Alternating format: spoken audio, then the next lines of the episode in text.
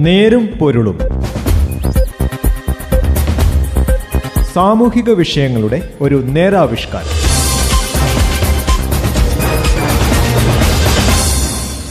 നമസ്കാരം. നേരും പൊരുളിന്റെ പുതിയൊരു അധ്യായത്തിലേക്ക് സ്വാഗതം. ഇന്ന് ഈ പരിപാടിയിൽ ഞാൻ ജോസഫ് പള്ളത്ത്. രണ്ടാം പിണറായി സർക്കാരിന്റെ സത്യപ്രതിജ്ഞയാണെന്ന് പുതിയ കേരള സൃഷ്ടിക്കായി ഉയരപ്പറക്കാനുള്ള ഇടയുണ്ടാകട്ടെ എന്ന് ആശംസിക്കുകയാണ്. നെരുമ്പൊരുളും ഇന്ന് ഈ വിഷയത്തിലേക്കാണ്. ക്ഷേമത്തിന്റെയും വികസനത്തിന്റെയും പുത്തൻ പ്രതീക്ഷകൾ വിരിയിച്ച് പിണറായി വിജയന്റെ നേതൃത്വത്തിലുള്ള രണ്ടാമത് മന്ത്രിസഭ ഇന്ന് ചുമതലയേൽക്കുകയാണ്. ഐക്യ കേരളത്തിന്റെ ചരിത്രത്തിൽ ഒരു മുന്നണിക്ക് ഭരണ തുടർച്ചയുണ്ടാകുന്നത് രണ്ടാം തവണയാണെങ്കിലും കാലാവധി പൂർത്തിയാക്കിയ മുഖ്യമന്ത്രിയുടെ നേതൃത്വത്തിൽ ഭരണ തുടർച്ച ഇതാദ്യമാണ്. വൻ ഭൂരിപക്ഷത്തോടെയുള്ള ഭരണത്തുടർച്ച ജനങ്ങളുടെ അംഗീകാരത്തിന്റെയും പ്രതീക്ഷയുടെയും ബഹിർസ്ഫുരണമാണ് അതുൾക്കൊണ്ട് പ്രവർത്തന രംഗത്ത് മികവും ഊർജസ്വലതയും പ്രകടിപ്പിച്ച പുതുമുഖങ്ങൾക്ക് പരമാവധി പ്രാതിനിധ്യം നൽകിക്കൊണ്ട് മന്ത്രിസഭ രൂപവൽക്കരിക്കപ്പെടുന്നുവെന്നത് നാടിന് പുതിയ ദിശാബോധം നൽകുന്നതാണ്. തദ്ദേശ സ്വയംഭരണ സമിതി തെരഞ്ഞെടുപ്പിൽ യുവാക്കൾക്ക് കൂടുതൽ അവസരം നൽകി ജനഹിതമറിഞ്ഞ ശേഷമാണ് നിയമസഭാ തെരഞ്ഞെടുപ്പിലും കഴിയാവുന്നത്ര തലമുറ മാറ്റത്തിന് ധീരമായി തീരുമാനിച്ചതെന്ന് ശ്രദ്ധേയമാണ്. പുതിയ ചിന്തയും പുതിയ കാലത്തിനു ചേർന്ന ചടുലതയുമാണ് ഇന്നിന്റെ താൽപ്പര്യമെന്ന് കാണാനും അതിന് ഇരു കമ്മ്യൂണിസ്റ്റ് പാർട്ടിയിലും ആഭ്യന്തരമായി സമ്മതിയുണ്ടാക്കാനും സാധിച്ചുവെന്നത് മാതൃകയാണ്. രാജ്യത്തെ രാഷ്ട്രീയ മേഖലയിൽ സാധാരണഗതിയിൽ ക്ഷിപ്രസാധ്യമാകുന്ന സംഗതിയല്ല ഈ തലമുറ മാറ്റം. അതോടൊപ്പം തന്നെ പ്രധാനമാണ് ഭരണരംഗത്തെ സ്ത്രീ പുരുഷ തുല്യത. അതിന് ഇനിയും എത്ര കാലം കാത്തിരിക്കേണ്ടി വരുമെന്ന് പറയാനാവാത്തതാണ് സ്ഥിതിയെങ്കിലും താരതമ്യേന പുരോഗതി ഉണ്ടായി എന്നതാണ് അംഗീകരിക്കേണ്ട കാര്യം. ഇരുപതിൽ ഒന്ന് എന്ന അനുപാതത്തിൽ നിന്ന് രണ്ടിലേക്ക് ആദ്യ മന്ത്രിസഭയിലും ഇപ്പോൾ മൂന്നിലേക്കും എത്തിക്കാനായതെന്നും പുതിയ ചരിത്രത്തിൽ നമുക്ക് ചേർത്ത് വായിക്കാം. ഈ വിധത്തിൽ ഘടനാപരമായും പ്രതീക്ഷാ നിർഭരവുമാണ് രണ്ടാം പിണറായി മന്ത്രിസഭ. ഭരണ നൈപുണ്യം തെളിയിക്കുകയും അതിലൂടെ പൊതുസമൂഹത്തിന്റെ ആഭിമുഖ്യം നേടുകയും ചെയ്ത കൃതഹസ്ഥരായ മന്ത്രിമാരെ ഒഴിവാക്കിയാണ് ഭാവി കൂടി കണക്കിലെടുത്തുള്ള തലമുറ മാറ്റം. നിയമസഭയിലും പിന്നീട് മന്ത്രിസഭയിലും വരുത്തിയിരിക്കുന്നത് ഈ രീതിയിലുള്ള മാറ്റമാണ്. നടപ്പ് രീതി കാരണം മാറ്റം കൊള്ളാൻ പലർക്കും ആദ്യം പ്രയാസമുണ്ടാകുമെങ്കിലും ജനാധിപത്യപരമായി തികച്ചും കരണീയമാണ് ഈ തീരുമാനം. കോവിഡ് മഹാമാരിയുടെ ആശങ്ക അയവില്ലാതെ തുടരുകയും അതിന്റെ ഫലമായി എല്ലാ മേഖലയും പ്രതിസന്ധിയിലോ തകർച്ചാ ഭീഷണിയിലോ പോലും എത്തി നിൽക്കുന്ന ഈ വർത്തമാനകാല യാഥാർത്ഥ്യം വലിയ വെല്ലുവിളിയാണ് ഭരണരംഗത്തുള്ളവർക്ക് മുന്നിലേക്ക് വെക്കുന്നത്.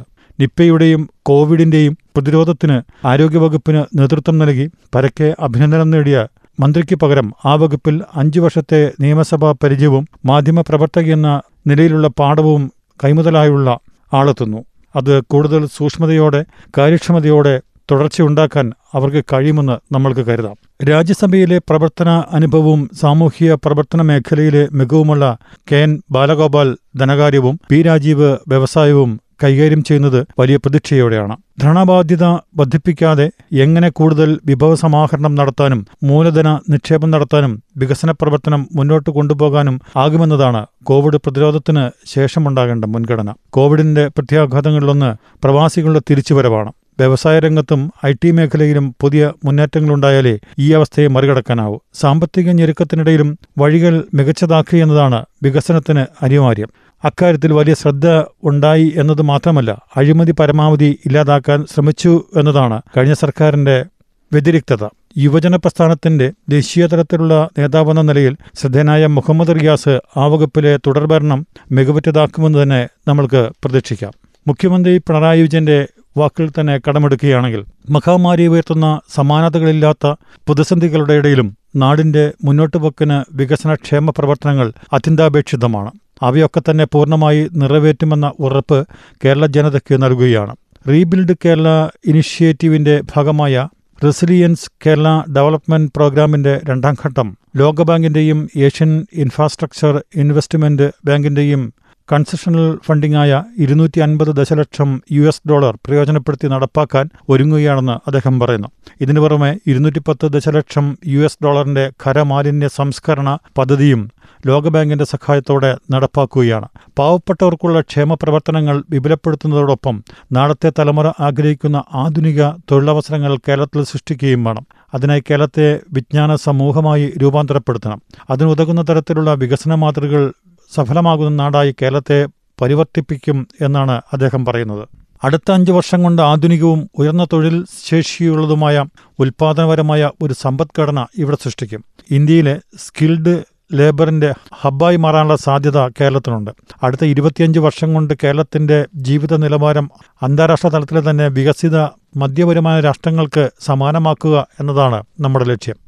അതോടൊപ്പം തന്നെ നമ്മുടെ വികസന പ്രക്രിയ എല്ലാവരെയും ഉൾക്കൊള്ളുന്നത് ആണെന്ന് ഉറപ്പുവരുത്തുകയും വേണം. പശ്ചാത്തല സൗകര്യ മേഖലയിൽ അടുത്ത അഞ്ച് വർഷം കൊണ്ട് അറുപതിനായിരം കോടി രൂപയുടെ പദ്ധതികളാണ് നടപ്പാക്കാൻ ലക്ഷ്യമിടുന്നത്. പശ്ചാത്തല സൗകര്യങ്ങൾ നിക്ഷേപകരെ കേരളത്തിലേക്ക് കൂടുതൽ ആകർഷിക്കും. കേരളത്തിൽ കൂടുതൽ അനുയോജ്യമായ വ്യവസായങ്ങളായി നാം കരുതുന്നത് ഐ ടി പോലുള്ള വിജ്ഞാനാധിഷ്ഠിത വ്യവസായങ്ങളും ടൂറിസം പോലുള്ള സേവന പ്രധാന വ്യവസായങ്ങളുമാണ്.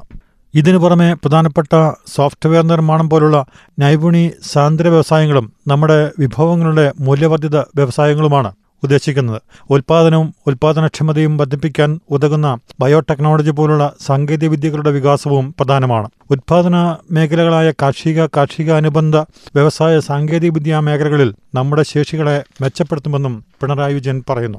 അതോടൊപ്പം തന്നെ കേരളത്തിന്റെ സാമ്പത്തിക അടിത്തറയെ വിജ്ഞാന സമ്പദ്ഘടനയുമായി പുതുക്കിപ്പണിയുന്നതിന് കൃത്യമായൊരു പരിപാടിയാണ് ഇക്കുറി നടപ്പാക്കാൻ പോകുന്നത്.